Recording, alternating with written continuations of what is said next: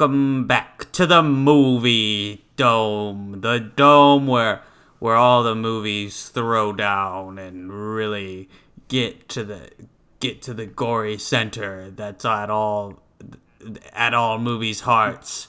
Uh, Casey, talk to me about the anatomy of a movie. It's it's the ori gory, ooey gooey, chewy, newy movie podcast. There's a lot of there's a lot of stuff in a movie you can just bite into for for lots of brain food. Yeah. And by listening to this podcast, we're we're giving you that brain food for free. Absolutely free. And y'all should be thankful.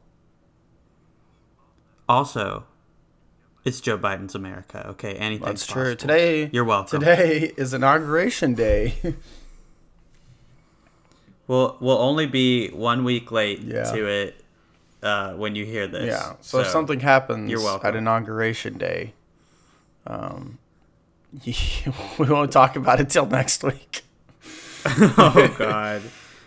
Yeah, it's only the most like scary, like threatened event in history right now. Like people are are legitimately terrified that we're gonna get another Capitol riot, and I mean we just simply don't know right now. We're we're in the past, so uh, we we don't know if that happened.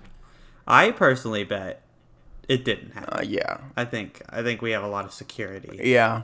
there. Also. Trump's not even going to be at the inauguration. He's already flown back to Florida f- this morning. Class act, class act Class right there. act. Thanks, Don. Mike Pence stayed Yeah. though. He's like, I'm, I'll watch it at least, and that's kind of always been the dynamic between them. Is like, you know, Mike Pence is a horrible human being who supports gay conversion therapy. Yeah. But at least whenever the Hamilton cast talks to him, he goes, "Yeah, they were cool because I uh, have composure and uh, some respect for political office." True. I don't know. He sucks, but he's better than Trump. But that's a very low, low bar, you know. Yeah, I think. uh Yeah, I was thinking. I was just thinking about the bar for like being better than Trump, but that's not. Uh, well, anyway, uh, speaking of Trump, we have a we have a good episode for you today. Um, but before we get into that, I would just like to mention a couple of things. Oh yes, yes. One. mention. We have a new Twitter account. Yeah, we we have a, a new Twitter. It's at Mind Over Movies Two. Yeah. Because you can't ever come up with an original name without a number Exactly. in it anymore. You know. Well, okay, so when I created it, it didn't even give me the option to pick my username. It just threw that at me, and I was like, okay. Really? Yeah, I, I got I created the Twitter account, and then it was like your handle is at Mind Over Movies too, and I was like, why? That's so stupid. I feel like we're living in the shadow of our of our predecessors, the other Mind Over Movies podcast That had six episodes. I found on YouTube. Yeah. Yeah. I mean, we we've trounced them Yeah. now. We're nine episodes It's in. okay. You know. No, we're ten episodes. No, this in. is the this is number ten, dude. Wait, no. Wow. Wait, is it? Or am I just dumb? Yeah, it is number ten. Wow. Wait a minute. No, it's not. Yeah, it is. Star Wars was last week. That was number nine. This is number ten. Oh my lord, you are correct. Right? Well, guys, That's just that's insane. it's episode 10 of the Mind Over Movies podcast.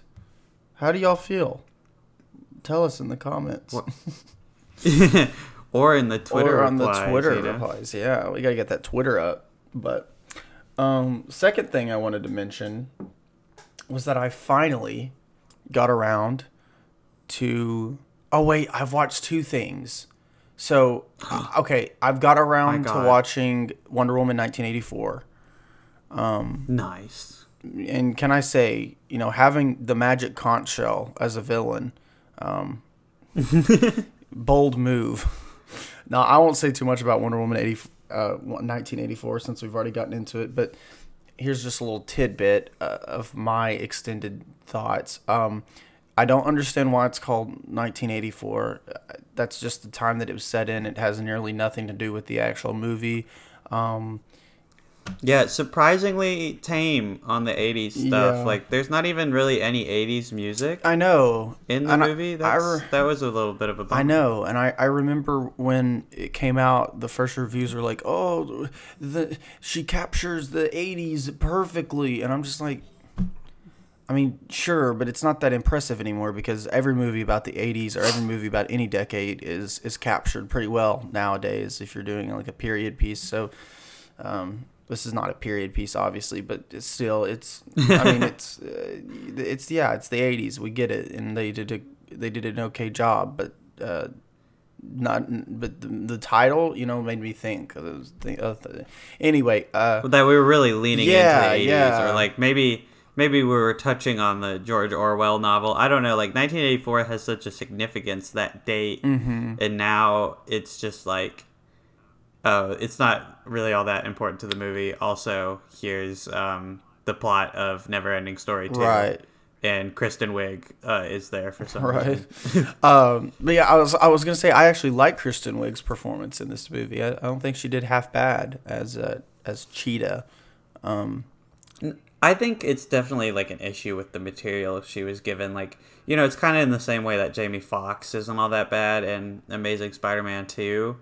But like, what is that character? Like this, this is an archetype now in superhero Literally. movies with the the awkward fan character Mm-hmm. becoming the bad guy by the end. And I think it's only ever really worked well in The Incredibles. You know, yeah yeah i was I, like when the movie started and i saw kristen wiig's character i just turned to like luke and i was like i get it now. It's she's jamie Foxx from the amazing spider-man 2 and he was like oh well should we turn it off? And i was like now we'll watch it.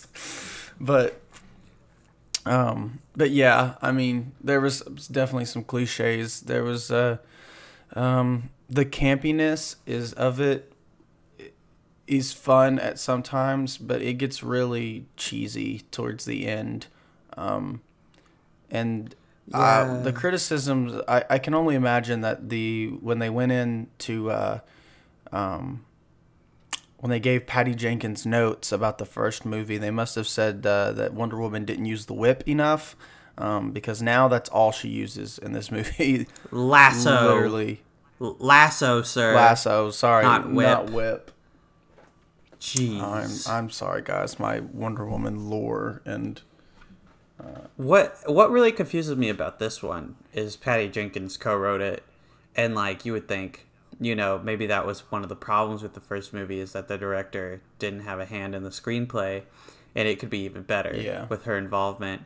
But apparently, her ideas for the screenplay was that Wonder Woman will will spend the whole movie mourning over her man's from like 60 years ago, which does not track for this character. Like, I don't buy it. Like, Wonder Woman has so much going for Yeah. her. Why would she still be hung up on this one guy from like World War One? Like, I, I didn't believe it. And then also, Steve Trevor's appearance in this movie is like completely bizarre. It's like a fever dream. The the the way they bring him back for this movie is just and then crazy from like a moral standpoint and also from like a logistical standpoint. Why was it this way? yeah, and I mean the whole like, I mean no spoilers, but you know the scene where she makes the decision. You know, it's not it's not because of the moral dilemma that came with bringing him back. It's just because of all the stuff that was happening, like in the world, like since you know she made the the the the, the thing. I can't. I, I, I don't want to spoil it for anybody that still hasn't seen it Yeah. that wants to, but. I- it's just it's just so goofy, you know. Like the whole idea of the movie and the and the villain is so goofy. Um, It, it it it could have worked. Like I don't know. I feel like especially if they embraced the '80s thing they had going for Mm-hmm. them, the the the villain could have worked because he's like totally he's totally an uh, eighties commentary on e- the the excess of the Yeah, 80s too. yeah. Like, and and that works well. But like Dude, they play it so seriously Mm-hmm. and like it, it just it, it transcends like camp and it's just bad. you Mm-hmm. they know? they play it safe too. Like I, I'm if they would just would have went full in eighties like aesthetic like completely, I think I would have had a much better time with the movie. But E- either way, as it stands, the first Wonder Woman is still entirely way leagues ahead better. Um, and uh, Yeah. I mean, there's some.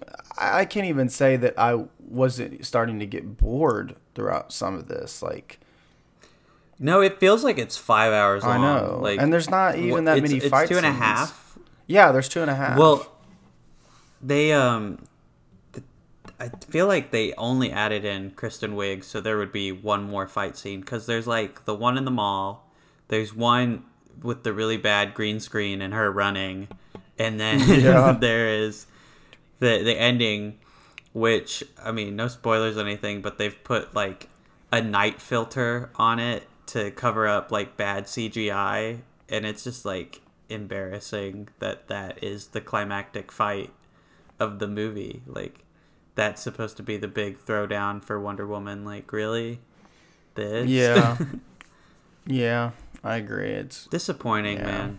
Just all around disappointing movie because I really do like the first Wonder Woman. I do like I thought that was one of the better DC movies. Yeah.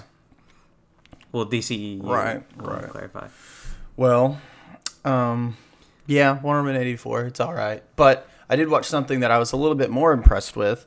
Um, Ooh, what? What? what? I have we started watching WandaVision on Disney Plus. Ooh, oh my god! I still haven't seen the first two episodes. I feel, I feel like I've failed. Like every podcast is definitely going to be like, "Oh, WandaVision this week," and I'm just gonna have to ask you to not spoil it. No, you're good. I won't spoil. I won't spoil anything or say too much about it. But I will say that I'm very pleased, and my expectations were pretty subverted with you know how they're doing this. Like, uh, yeah, it, doesn't. The show doesn't completely stand on its own, obviously, because the Marvel Cinematic Universe is like way too big right now. Um, not that they introduced any like characters from the MCU. It's just there's like references like all the time to other stuff.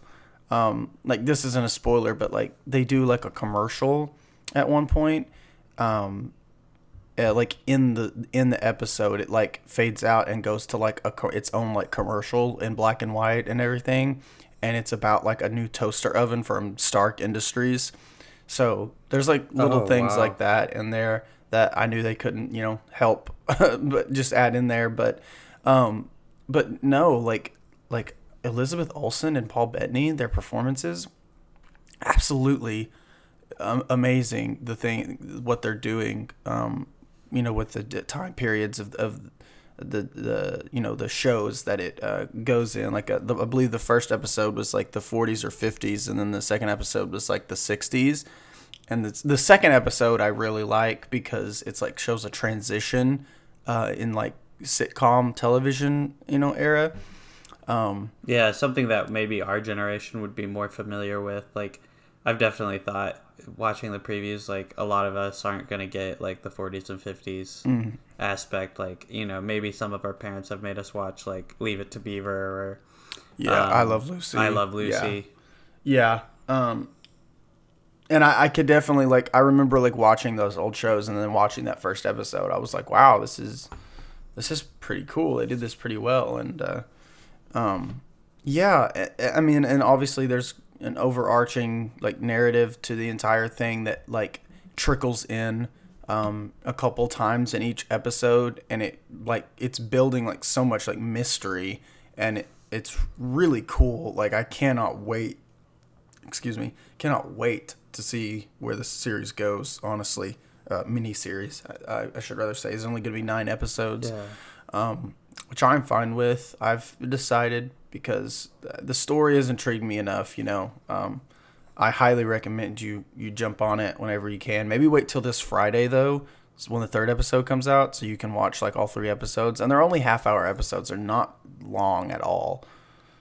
I probably will wait till the till the third one comes out. I don't know. I might give in and watch it today though, since mean- since there's nothing but time on my hands. True. Unless you know that crazy Trump supporter really does moon Joe Biden during his inauguration, then I might have to turn on the news cycle, find out what's going on. Dude, speaking of uh, speaking of the news cycle, uh, I watched.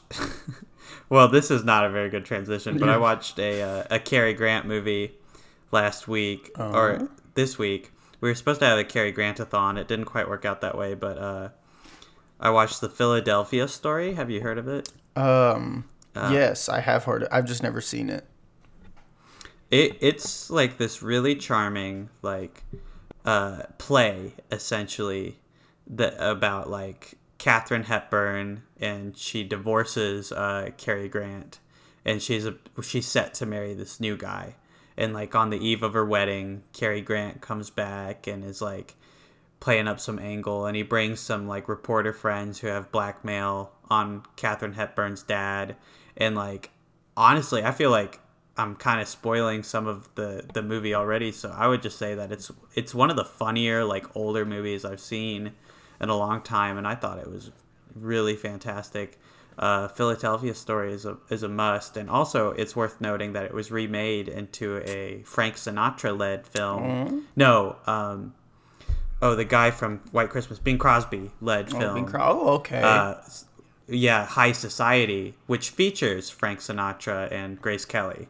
So Dope. that one apparently isn't as good, but Philadelphia Story, solid. Only Philadelphia movie I've seen is Philadelphia with Tom Hanks and Denzel Washington. I haven't seen that one. Okay, but uh, it's- he he did win the Oscar. He yeah. did. It's a good movie. Um, like actually, I I, I don't think there's anything too problematic with it. I mean, there it's like the first. Uh, I believe re- I read something about it being the first movie to feature a homosexual character that made so much money at the box office or got you know so many awards or something like that. So Yeah, it feels kind of bold to to cover AIDS, you know, in film form at that time. Like I know 1994, I uh. Tony Kushner had already written Angels in America for the stage Yeah. at that point, but um and I think Philadelphia Story is 1990. I mean, no, Philadelphia is 1993 because then he went on to win Forrest Gump in '94. Uh, best oh yeah, actor for that. Yeah, you're right. You're right. But yeah, But um, on top of Philadelphia Story, I, I watched two other movies, and I, I don't have much to say um, about Empire Strikes Back, other than it still is like maybe the best sequel ever made, uh, or you know a top contender for Yeah. for that title. Uh, and I got to see it at the drive-in for the first time, which was incredible. Dope. Which drive-in did you Uh, go to? Oh, there's one in Little Rock. Oh, okay, Uh, gotcha. There's a there's a church that does it there, and it's it's really good. Um, I love I love going there. I, Ken and I have gone a few times. Um, but yeah, dude, it was it was it was the ultimate experience. Other than my car speakers, uh, they can't really handle bass anymore, so they're like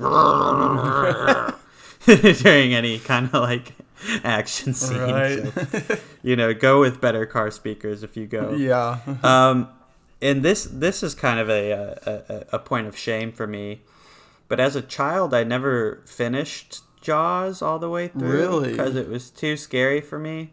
Um, and I I don't think I had watched it all the way through as an adult. Like I've caught the ending on TV a few times, but I just watched Jaws all the way through from start to finish for the first time this week, and it is even better than I thought. You know, like Yeah. there, right there is a perfectly crafted like blockbuster, and I I guess I just never realized like how shitty the mayor from Jaws was until I watched the mm-hmm. whole thing. Yep. That guy's that guy's evil, He dude. is. The fact that he's reelected in Jaws two is, is one of America's worst failings in this democracy in this republic. That guy should not have come back. Dude. But no, dude, Jaws Jaws is incredible. I I really can't believe that it took me this long to to to watch it completely. You know. Yeah. Yeah, dude, I love Jaws. That's uh that's one of the first movies that got me into filmmaking as a as a hobby and later a, a career path. Jaws is uh, a very near and dear film to me. I think it's a it's one of those it's one of a per it's like it's like to me it's like one of those perfect films. Um I lo- I love it. I love it so much. Jaws Jaws is great. Um it, it definitely made me think like this is on par with Jurassic Park um, in terms of Spielberg's works. Like this is just a perfect little movie. Like I would say he's got so many movies like that. Like the the whole um, Indiana Jones trilogy because it's a it's a trilogy of perfect movies. There's there's a fourth one, but it's not it's not in that caliber, Right. obviously. Um, that et um and then jaws and jurassic park are like all of his like perfection. Like those movies are just so pure. And like even though there's flaws in there they're just like movies for people who love movies you know? Yeah, definitely.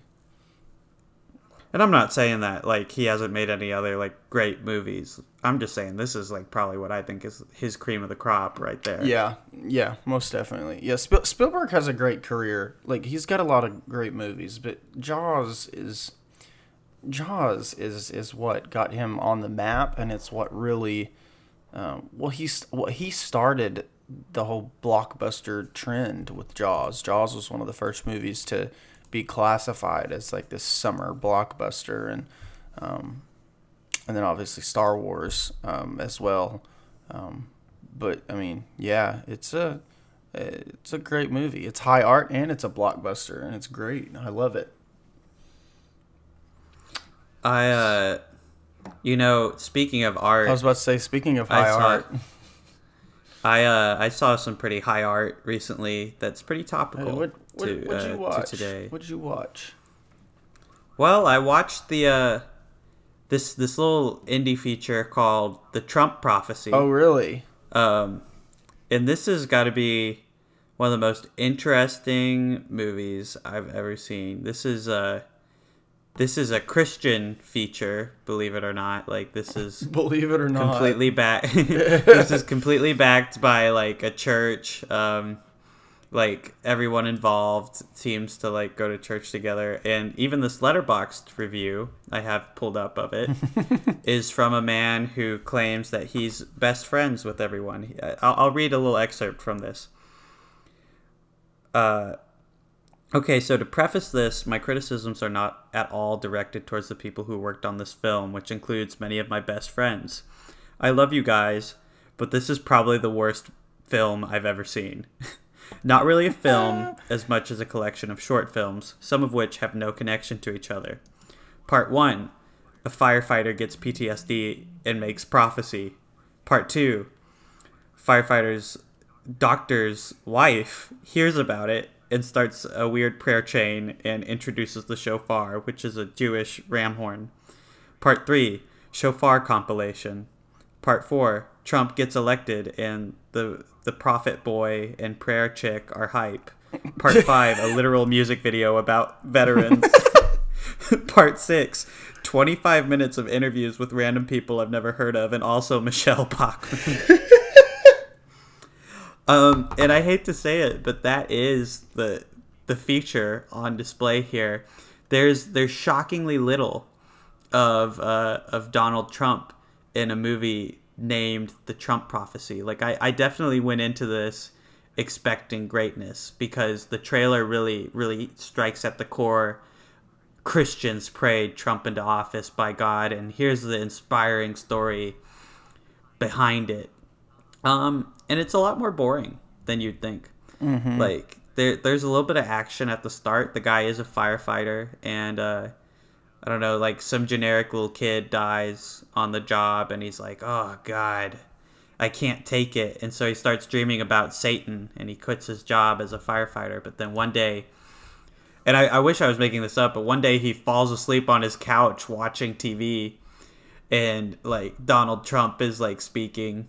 Mm-hmm. And he wakes up like we they don't even attempt to like show god in this movie which i don't know if that's like a, a creative choice or a, a budgetary choice but he wakes up and just starts writing in his journal and the worst voiceover i've heard and like since blade runner comes in and it's like god spoke to me last night and he said the next commander-in-chief is the voice you're hearing and then he, he just in case we didn't get it as the audience, he writes the next line Donald Trump will be the next president. It, it what amazed me is that this movie ignores how people actually reacted to that like possibility. Yeah. Which is they laughed at it and hoped that every other Republican nominee would get nominated instead of Trump Right. before reluctantly giving in to him. Like in this movie, they like to pretend that Trump was the favorite of pure Christians the whole time. Like, Yeah. they there's like and again, there's hardly any Trump, but what they do have of him, it's not like inspirational at all. Like they play a clip of him in like the early debates of the 2016 election, and the other Republicans are like roasting him about like his taxes, like how no one knows like his tax records and stuff, or how he just came into money. Um, and they're all valid points against Trump, Right. but the the movie's not disputing that. They just go, "Wow, those other guys are being so mean to Trump. Does he even have a shot at winning?" Oh my lord. Um, and yeah, there's like maybe two minutes of Trump. There's at least ten music videos in this movie. Like it's it's not even all to do with like the troops. There's like a, a music video.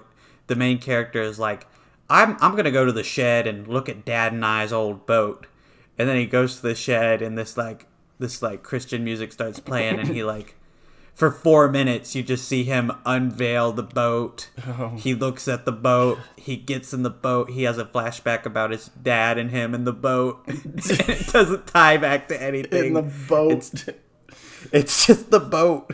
And the, i mean for a movie called the trump prophecy i thought it was pretty heavy handed that the side of the boat says reagan bush 1984 I, I don't know. Oh no.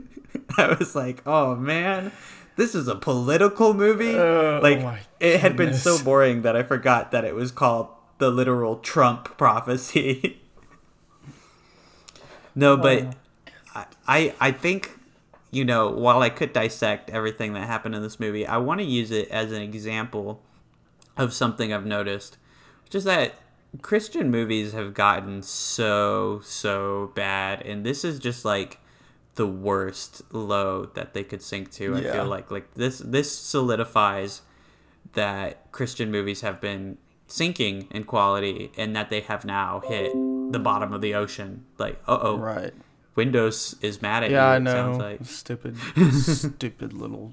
Ugh. Anyway, But I thought it would be interesting to do an episode today where we uh, where we track, you know, yeah, trick Christian movies, you know, where they started from a point of prestige to uh to now. Yeah. Which is the Trump prophecy and the likes of like God's not dead. Like Mm-hmm. I feel like that's a very interesting journey. yeah. Let's let's do it. Let's let's start this off with. Um, I think really the first movie we have to look at, or one of two movies when tracking. Um, uh, movies uh, christian uh, themes like, or not even themes like straight up christian movies you'd have to look at the ten commandments and uh, ben hur uh, I, I can't remember which Yeah. one comes first uh, i know ben hur was 1959 um, and let me just see real quick what uh, I think Ten Commandments might have been a little bit before. yeah I'm sure. 1956 Yeah, so so the the interesting thing about Ten Commandments is that it's a this director came back and remade a movie that he already did about Moses. Like he was like, this movie about Moses isn't good enough. I need to do another. And it at the time it was like one of the most critically acclaimed movies ever. It was just this massive epic about Moses and mm-hmm. Charlton Heston is like the perfect choice yeah to I mean, other than being a white guy, is the perfect choice. Yeah, true. to play Moses. I mean, for the fifties, that's like fine. Yeah. I guess I don't know. I, I feel like we should hold our religious movies to a higher standard if if we're gonna right like, cast yeah our people. But um, definitely. and it, the- it was an Academy Award winning movie. The Ten Commandments was, and um, to think about that, like I know a lot of like uh, you know Christians I know now they they complain about like uh, you know Christian movies they never get any nobody ever like uh, gives them any press. You know they don't they don't go on to win like awards like other secular movies, and I, I just point them back uh, about 70 years uh, behind. Um, I'm like, well, the reason is probably something went wrong here, you know, because we got we have the ten, the ten Commandments, which is a piece of cinematic history that has some, uh, it has standards, you know, like um, the whole like interesting little little funny little tidbit here, um, the the parting of the Red Sea scene um, was filmed in um, uh, Paramount Studios backlot, and when I visited Paramount Studios in LA um, several years back, um, I got to see um, what is now a parking lot. Used to be a full, uh, full sized like pool, and how they shot they shot the the parting of the Red Sea scene there, and what they did was they like.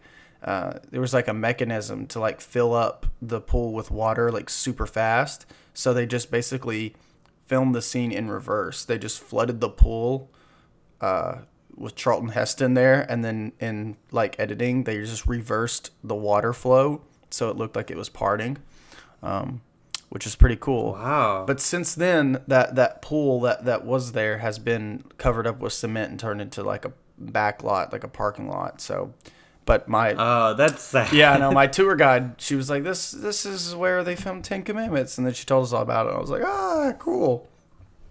But yeah, um, Damn. And and the the other uh, important '50s movie is uh is Ben Hur, which I didn't realize also stars Charlton Heston. Mm-hmm. yeah, I guess he's he's just uh he's very hireable at this point in his life. definitely. Um, but he's the title character, Ben Hur, and uh, this movie, if Ten Commandments is critically acclaimed, this movie is like one of the h- highest regarded films ever made. Like people always refer to Ben Hur for like its amazing um, like stunts, like the chariot race in this movie is is famous. Um, it won the Academy Award for Best Picture at the time. It's just one of the most epic in scope movies ever made, and like at the time, probably the biggest film ever made. And it's got heart behind it. Like Yeah. I've, I, I I hate to admit it, I haven't seen it all the way through. I've only seen bits Um, and pieces. Yeah, Yeah, I've I've I've been referred to it through like film studies Mm-hmm. and whatnot, but it seems like it it lives up to the hype, and I will I will Yeah. definitely be watching it someday. But like all this to say, like religious movies in America used to have like stature, and not only stature, but like this claim that Christian movies never get love from the Academy is completely false because if you look at the history right here, you'll see that like Christian movies dominated the Academy. Like these two movies were back to back, and uh, both of them won Oscars. You know, both of them were beloved by audiences at the time. Like literally. this, this shows that audiences in America are, are definitely, you know, receptive to Mm-hmm. these kind of movies, to these Christian movies. Not uh, Ben Hur 2016. no, by the way. no, no, Ben Hur 1959. Let's not let's not even entertain the idea that the remake has fans. You know, We don't want to be misconstrued here. Um, no. the Ben Hur 1959 version, uh, the four-hour version, the epic, it, it won 11 Oscars. Like, yeah, that's like That's- that wasn't topped until Return I don't of the know. King. I don't know if I'm- there's been I'm another right. movie. Yeah. Uh, yeah, I think so. It, I mean, it's because Return of the King won 13. Like yeah.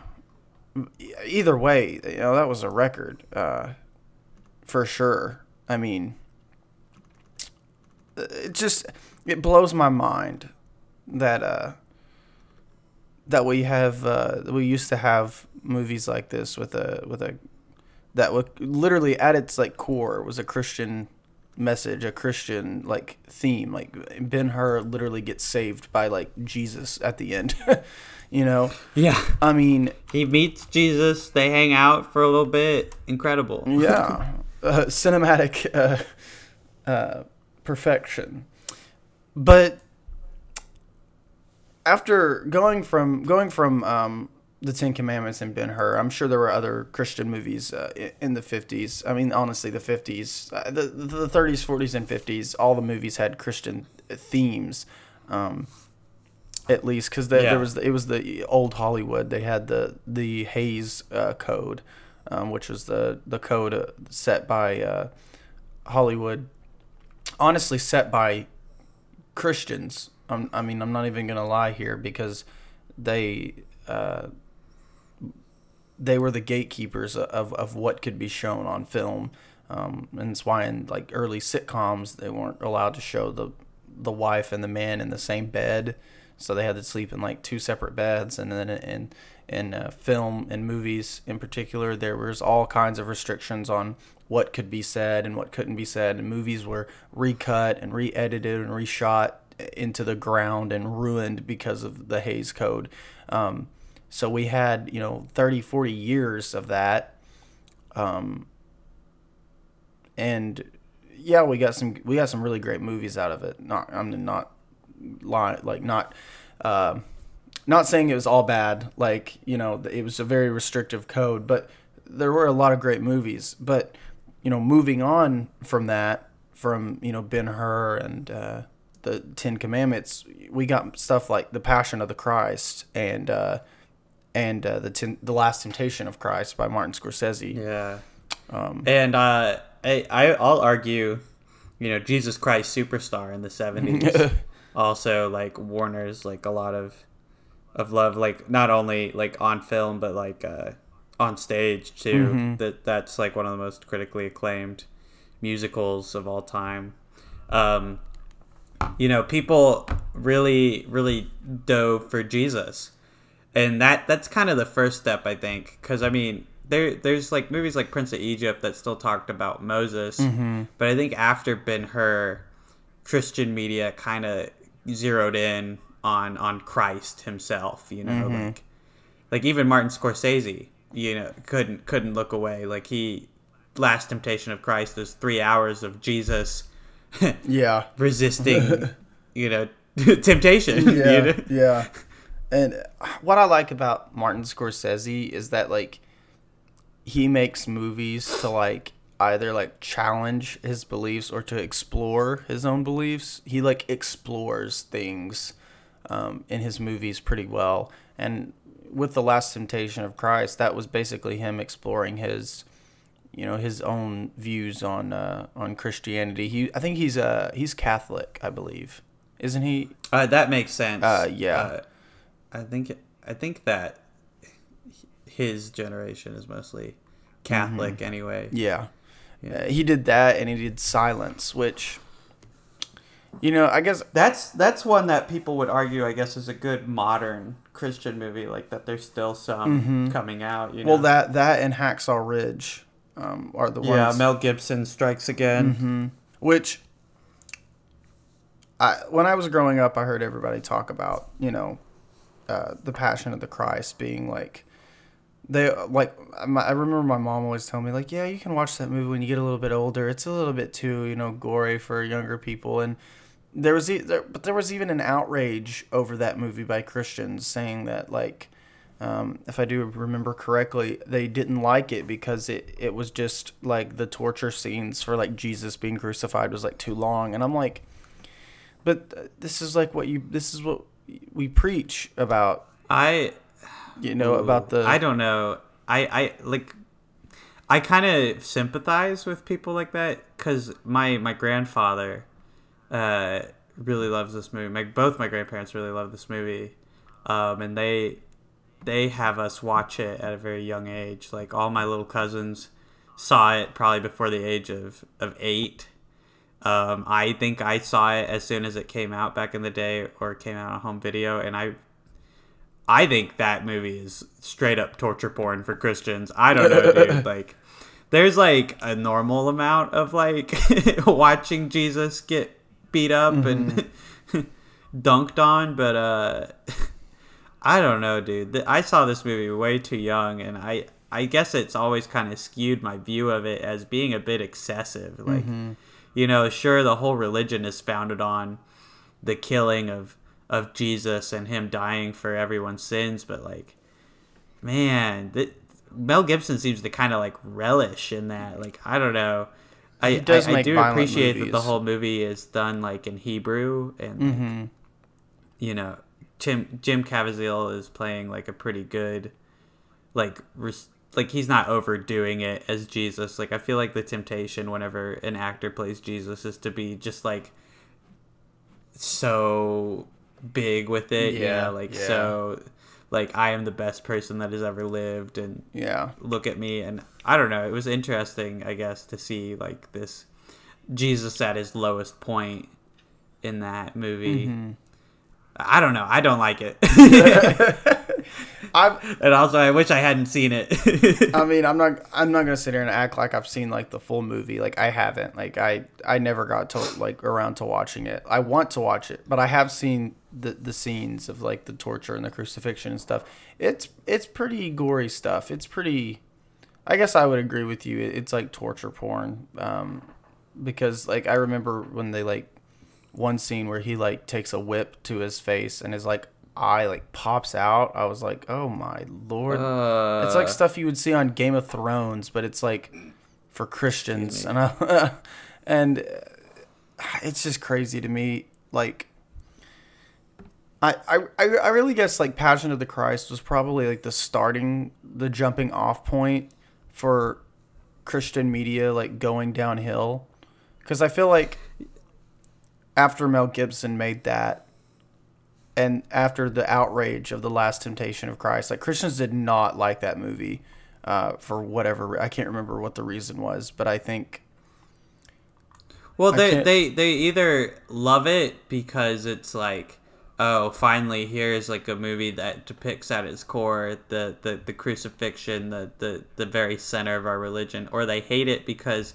well, violence, it sure ain't, uh, it sure don't align with our Christian values. And the reason I don't like it is because I do I do think it is a bit excessive, with its with its violence and its length and. I, mm-hmm. I resent being shown it at a young age, and I I, Right. I feel bad for any kid who has to sit down with their grandparents and watch this movie because oh my god, trauma traumatizing, traumatizing. yeah But yeah, I think that that a lot of Christian filmmakers on a on an independent level yeah decided that this was like the last straw and they needed to make some good, decent Christian movies yeah which uh which I think brings us to the Kendrick brothers. the kendrick brothers exactly Alex Kendrick and Stephen Kendrick. Um and their first big hit uh Fireproof. yeah This is this is a 2008 movie. Um and sticking with the Trump prophecy, it is also about a firefighter. yeah yeah i noticed that i was like hmm the I guess firefighting is like the the chosen career of Christians or something. I don't know. i guess so because fire is like the tool of Satan or something. I don't know. I don't, man. It, it beats me. All I know is that these movies are, they progressively got worse. Like, they were no, they were never good, but you know, the their first movie they ever made called Flywheel about like a, a cars salesman who I guess I think he like finds Jesus. Um, and there's like an allegory for like the flywheel in a car is like what makes the car like run without a flywheel a car won't run and they, they do a whole metaphor and whatever and i anyway Oh my God. yeah i know i remember watching it years and years ago but um but flywheel was their first one did you just fall on your desk Uh, no, I accidentally tapped Oh. the tapped the pop filter. no you're might be. no you're good sounded like your head just like hit the fucking desk um It was because of flywheel. Yeah. anyway, but yeah, they made Flywheel. But get this, they made it for fifty thousand dollars, Um, Holy. which is is probably really, actually not probably. I know it's like inspiring to a lot of people. Like, wow, they they like people like the Kendrick brothers aren't even filmmakers. They're they're pastors from what I if I do remember correctly, or they're like members of like a big church and whatnot. And they made they managed to get fifty thousand dollars to make Flywheel, and then they got around hundred thousand dollars to make Facing the Giants, which was what got them like notoriety, uh, which is a, the football movie, um, which is probably the least worst uh, of all, or the least awful out of all of them that I've seen. Um, I remember actually facing the Giants, not even not not being like awful. Like, yeah, it's a bad movie, but like, it could have been a lot worse. I guess I Flywheel was worse than it, and then after that, they did Fireproof, and uh, Ah, okay. So that's like their third. Yeah, it's their third, but- I was under the impression it was like their first. oh no, no, no, they did Flywheel and Facing the Giants first. Facing the Giants was their that was a big hit for them, but y- you, you're right in saying Fireproof was what really got them famous because Fireproof had like I think it was like a five million dollar budget or like ten million. No, five hundred thousand. oh five hundred thousand. Okay, sorry. But what happened is it made it made thirty three million dollars, which Yeah. is like sixty six times right. their budget. Like they they made their budget back so many times over, and it was actually like the highest grossing indie movie of two thousand eight. Which it feels weird to call this movie an indie movie, but mm-hmm. I mean they did do it on their own and only like through through like evangelical organizations were they mm-hmm. able to spread it as efficiently as they did Yeah. And this this one is like the first that I feel like is really heavy handed with like what modern Christians believe. You know, they're under the impression that like pornography and sex is like terrible. So at the center of this movie, the firefighter is like struggling with his his porn addiction. It's so sinful, but he he loves jerking it online. You know, he's on he's on Pornhub, he's on RedTube, he's on he's on xxx.videos, Simpsons homegrown stuff. That's a quote from uh from I think you should leave with Tim Robinson. Great show. But um he uh from what I understand, he's just so addicted to porn he can't even function, and so his wife's leaving him, and you know God compels him to destroy his his computer, and his wife still files for divorce. But then, because he's a good Christian by the end of the movie, and he and you know They, like they renew their vows. Christians vows. believe you go through confession. Yeah, they renew their vows and they get married. Um, and so a lot of this plot sounds interesting on paper, but it's worth noting that critics uh, hated this movie. Yeah. Like it's uh, the Austin Chronicle criticized the movie, saying that it makes for fruitful soul fishing but lousy drama. Um, Fireproof stops becoming relatable to us all and only to the already or easily indoctrinated. And while it's hardly sophisticated in its approach and certainly not polished in its technical elements, oh, the film does get the heartfelt message across with undeniable sincerity. Oh, that the Hollywood Reporter actually liked it. It seems like Oh, wow, wow, wow. that's interesting. But it does have a forty percent on on Rotten Tomatoes, so Yeah. I would say that uh, most of the people don't like this movie. yeah. And I, and I think it is because of how the Hollywood Reporter just admitted right there. They don't really try in these movies with the technical element. Like I think every modern Christian movie I've seen has been terribly shot and directed, and most of all paced. Mm-hmm. Like I don't think any of these movies are very very exciting, and they all seem to be like two hours long, whether Yeah. they need to be or not. You know. Yeah, that and that that's what I was gonna say is is newer Christian media, you know, since the '90s or since the I guess the uh, late '90s, early 2000s, uh, has been more about preaching a message than making a film.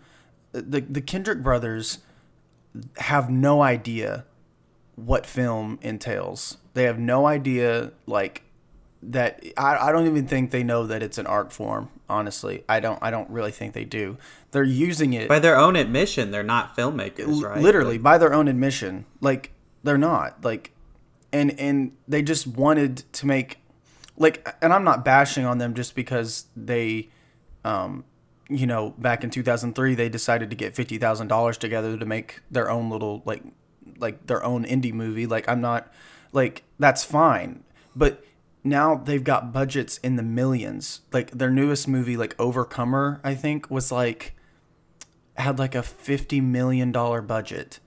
There's That's insane. I know, and and and and at a certain point, you have to start thinking, and you have to you have they have to be criticized now because what started as like them making movies mainly like to maybe preach a message, they're they're trying to pass off as films with merit that have merit to them that they want people to to watch, and it's it's bad. Like there's no real story to like new Christian movies, and and it, it's just preaching a message. And if you want to preach a message, then you go to church and you hear a message or or you read about it. But if you want to get a message across in an art form like film, you have to know you have to you have to dig deep and figure it figure out you know what film is first and they have not the slightest clue you know from all the kendrick brothers movies that i've seen and i think i've seen i think i've seen four of them um,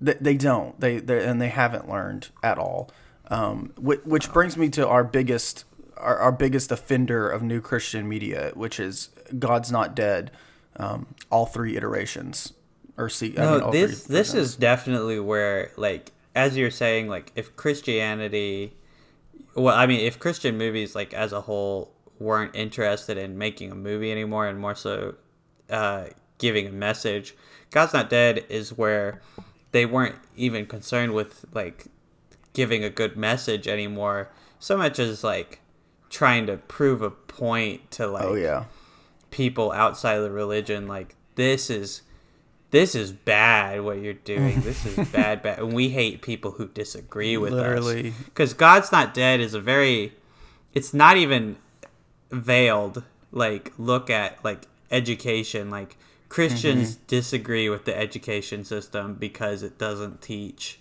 what Christians would prefer yeah. they would teach. And like the thing is like back in the day with Ben Hur and and 10 Commandments like these movies are getting made because uh, directors who happen to be Christian are just telling stories from their religion, and it's like it's an open view for anyone mm-hmm. to look in there. Like I love Prince of Egypt. I love yeah. uh, movies like that because mm-hmm. they're just pure movies, and you can experience those stories and, mm-hmm. and really appreciate them for what they are. What's so infuriating about modern Christian movies is that you know even other Christians at this point are like guys. yeah, right. we need to we need to like get back on track. What is this? Because God's not dead is the ultimate. What is the point of this movie? Like, I, I think the premise is like the the student takes one class and it's like the the most heavy-handed shit ever. Like the professor's just like mm-hmm. now write in your book that god is dead which by the way happens at no universities. No no uni- none of none them. of them. I i've actually I, I actually watched god's not dead. I was dragged to the theater to see it. Um and i can tell you did you watch it for duck dynasty guy? uh my brother only wanted to watch it for the duck dynasty guy but uh, no um no, it, it, it's it's if it's like you can hear about God's not dead and think like, oh, it's so stupid. But honestly, just you need to watch it. Honestly, just just watch it because it is it is heinous. Just he literally the first day of class he, he hands them it what it is it's a it's a it's a a slip of paper uh like a like something your parents would have to sign, but he's making the students sign it so that they don't have any because he's going to be talking about like the Big Bang Theory and, and evolution, and he uh, talks about like uh, he says uh, we're going to teach this class this way, and just to like basically dissuade people from arguing with me about like creationism versus evolutionism or evolute not evolutionism evolution. Uh, sign this paper that says uh, that god is dead which is okay. First of all, would never happen in a college university setting because that that's not allowed. Like you can't do that. You that's you can't. No, religious persecution religious, is something that is not allowed at exactly. most universities. I'm sure at like several privatized Christian universities, like mm-hmm. you know, a Muslim student wouldn't be welcome. So maybe we'll see that in like that category. But yeah, yeah. you yeah. know, at, in public school, religious persecution is not allowed, and it just doesn't happen like that. Yeah, like no. I've, I've this is a literally never been been. I've never seen or been persecuted at college for religion, and I haven't persecuted anybody. Like it, there's like a huge like stigma stigmatism to. Uh, wait, is that the word or st- is it stigma? It's stigma. stigma. I said stigmatism. That's the I thing. I'm so stupid. Hey, that's okay. That's okay. Anyway, uh, there's a huge stigma with Christians and how they view college universities. It I grew like I grew up thinking that college was going to be like a, a, tough road for me.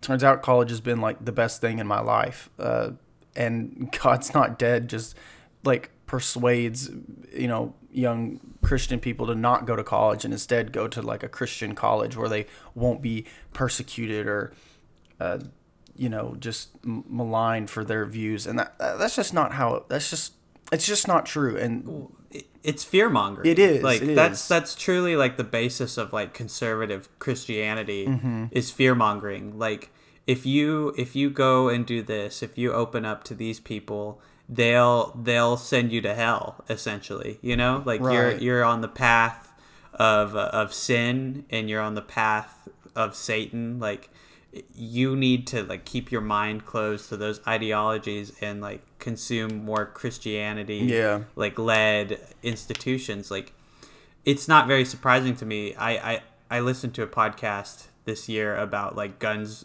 rights in america and um oddly christians have become the uh the the, the main uh champions of, of gun rights in america. Like most gun movements are led by christians because a lot of them believe that it is their god-given right to, to own a weapon. Um, but in that podcast, they talked about um, this Reformation movement that Christians, that a lot of Christians are leading, which is to completely destroy public schooling and uh, replace it with uh, Christian-based schooling. And I think that movies like God's Not Dead and like movies like The Trump Prophecy are Christian fear mongering at its worst to to uh, promote a belief that most Christians don't even share, which is that we should reform all of our public institutions yeah to, to be led by Christians. Like, that has never been the point of this religion, yeah I feel like. No, A- and and Christian people will tell you that, like like real, like they don't. There's, you know, it's um. I'm like losing my words here just because it baffles me like so much. Like, I I have a lot of like like I grew up like Christian. Like I have my all my family is is is Christian and, and I obviously still have the values and stuff. Um, but like growing up around it, and I'm sure you did too. Um, Yeah. it's it pains me because like at its core, it's not at all what the religion is about, and it has been so misconstrued and and it, it like people it's that have such a um, negative view of Christianity when honestly if you if you really look at Christianity it shouldn't be it shouldn't be like this negative of a of a religion you know? It like the like it's not it's not about that you know? Like god's not dead that's not that's not christianity. Fireproof uh, facing the giant all that all that stuff the trump prof especially the trump prophecy. It's not what it's supposed to be about. It's not it's not even a good message that that's pretty. Yeah, Trump prophecy would, would argue that, like, you know, we're supposed to blindly support, like, things mentioned in the Bible, like Israel. Like, they literally, the ending of the Trump prophecy is 30 minutes of interviews about the Israel Palestine situation and how now that Trump's in office, you know, he's going to back Israel. You know, they completely take out any nuance in that situation and they say, like, oh, this is the way it's supposed to be. We need to go to war with Palestine because, you know, in the Bible, the Israelites are, are the chosen people of God. And it's like, you don't actually believe that way. Like, you're playing this at an angle. You know, you profit directly off of war with Palestine. And, like, I think that's the thing that's sickening about a lot of these Christian movies is that, you know, it's not Christianity, and yet it's going under the guise of that, while really it's a way for the people making these movies to, like, make money off of a cheap message. Like, mm-hmm. I sincerely doubt that every Christian filmmaker w- making movies like this are are that devout, you know? Like yeah I bet a lot of them do it because it is a, an easy buck, you know? These movies make money at the box office and they and they push that message even further that like all other media is bad. You've got to mm-hmm. stick to Christians. Like that's why there's that streaming service, PureFlix. Mm-hmm. You know, Yep. because it's that it's they're pushing this agenda that like you need to consume strictly Christian media. Everything else is sinful, and mm-hmm. that's how you get terrible content. like Yeah, the- right. Like the stuff on PureFlix.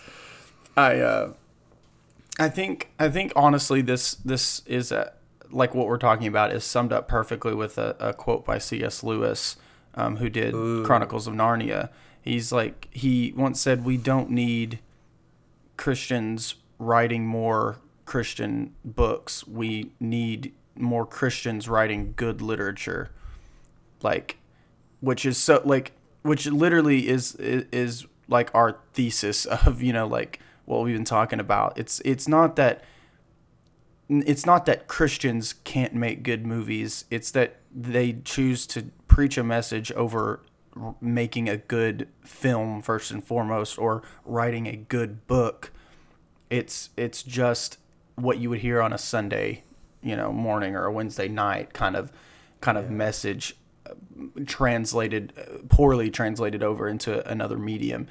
Um, and yeah i mean i, I th- I think feigning persecution is is like a big issue with this. You know, like Christians act like they are the most well, a lot of Christians act like they are the most persecuted religious group in the world. yeah And like just admit that like it bugs you that other religions and other ideas are are being put out there.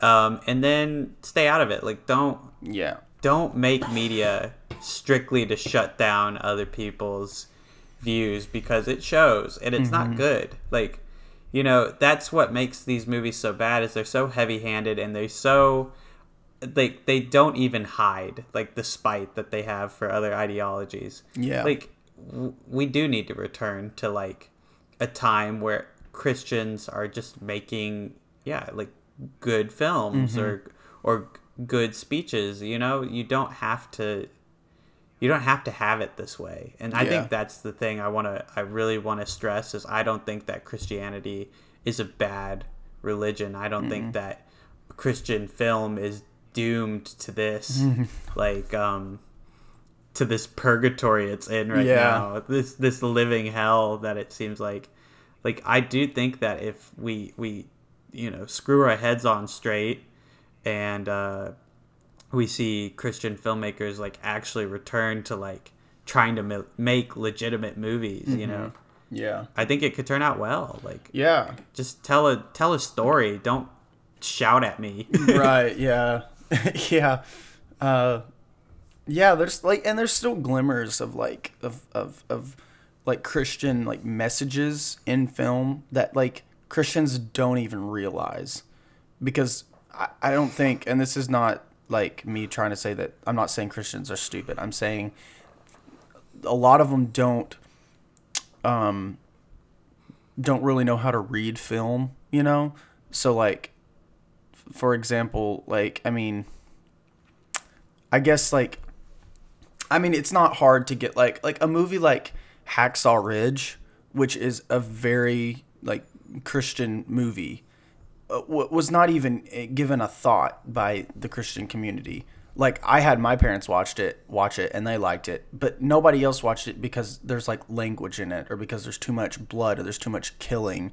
Uh, and movies like Silence by Martin Scorsese, that's another one. Nobody watched it, or like may, not that nobody watched it, but no Christians talked about it because Yeah. a guy gets decapitated, or there's also cursing in it, or something, or they, or maybe they didn't like it because it's literally about a guy having his faith tested, and it's kind of uh, not not like not not have maybe the happy ending that they would expect. Like it's just if they would just like know like if branch out, you know, into into the secular world of film.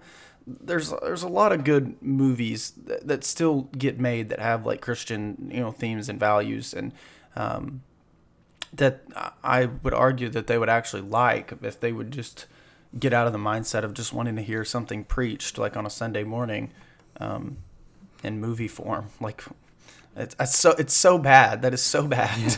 like I can't even fathom it. Like I hate it so much. It's it's the the story and the writing of new Christian media is so so bad.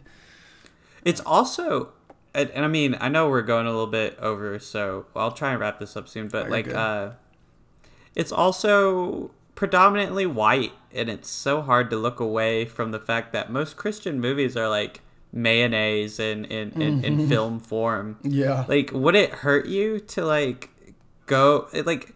The African American community is heavily involved Oh, in the yeah. church, like especially in the South. Like, mm-hmm. you know, in, in Georgia, we've just had our first black senator elected to, to office, Raphael Warnock, who is a pastor. Like, is it so hard to find voices, like black voices like that, to like mm-hmm. help you make your movies? Right. Like, no one is forcing you to cast like all white people in your movies. And no, having a token black character does not count. it does not make your movie diverse. Right. like just because the best friend character is black and he says, "Yes, I love Jesus too," that does not make your Yeah. movie diverse. Yeah, like it's still a white screenwriter, it's still a white director, and you clearly only cast him because maybe you thought about diversity for like a split second. Like Yeah. that's not representation though. Right. Yeah. Um, yeah, I agree. um, oh, one other thing. I know we're I know we're getting you know a little stretch of time, but I have to mention there was one Christian movie that I watched that I actually enjoyed because it Oh. wasn't necessarily about preaching a message. It was actually just uh, it had a good story, and it was based on a true story about a football player that was actually from Harrison, Arkansas. oh, ooh, I know this. It's I know this uh, one. It's called Greater. Oh, never mind. I don't thought know? you were going to talk about the blind side. Oh no.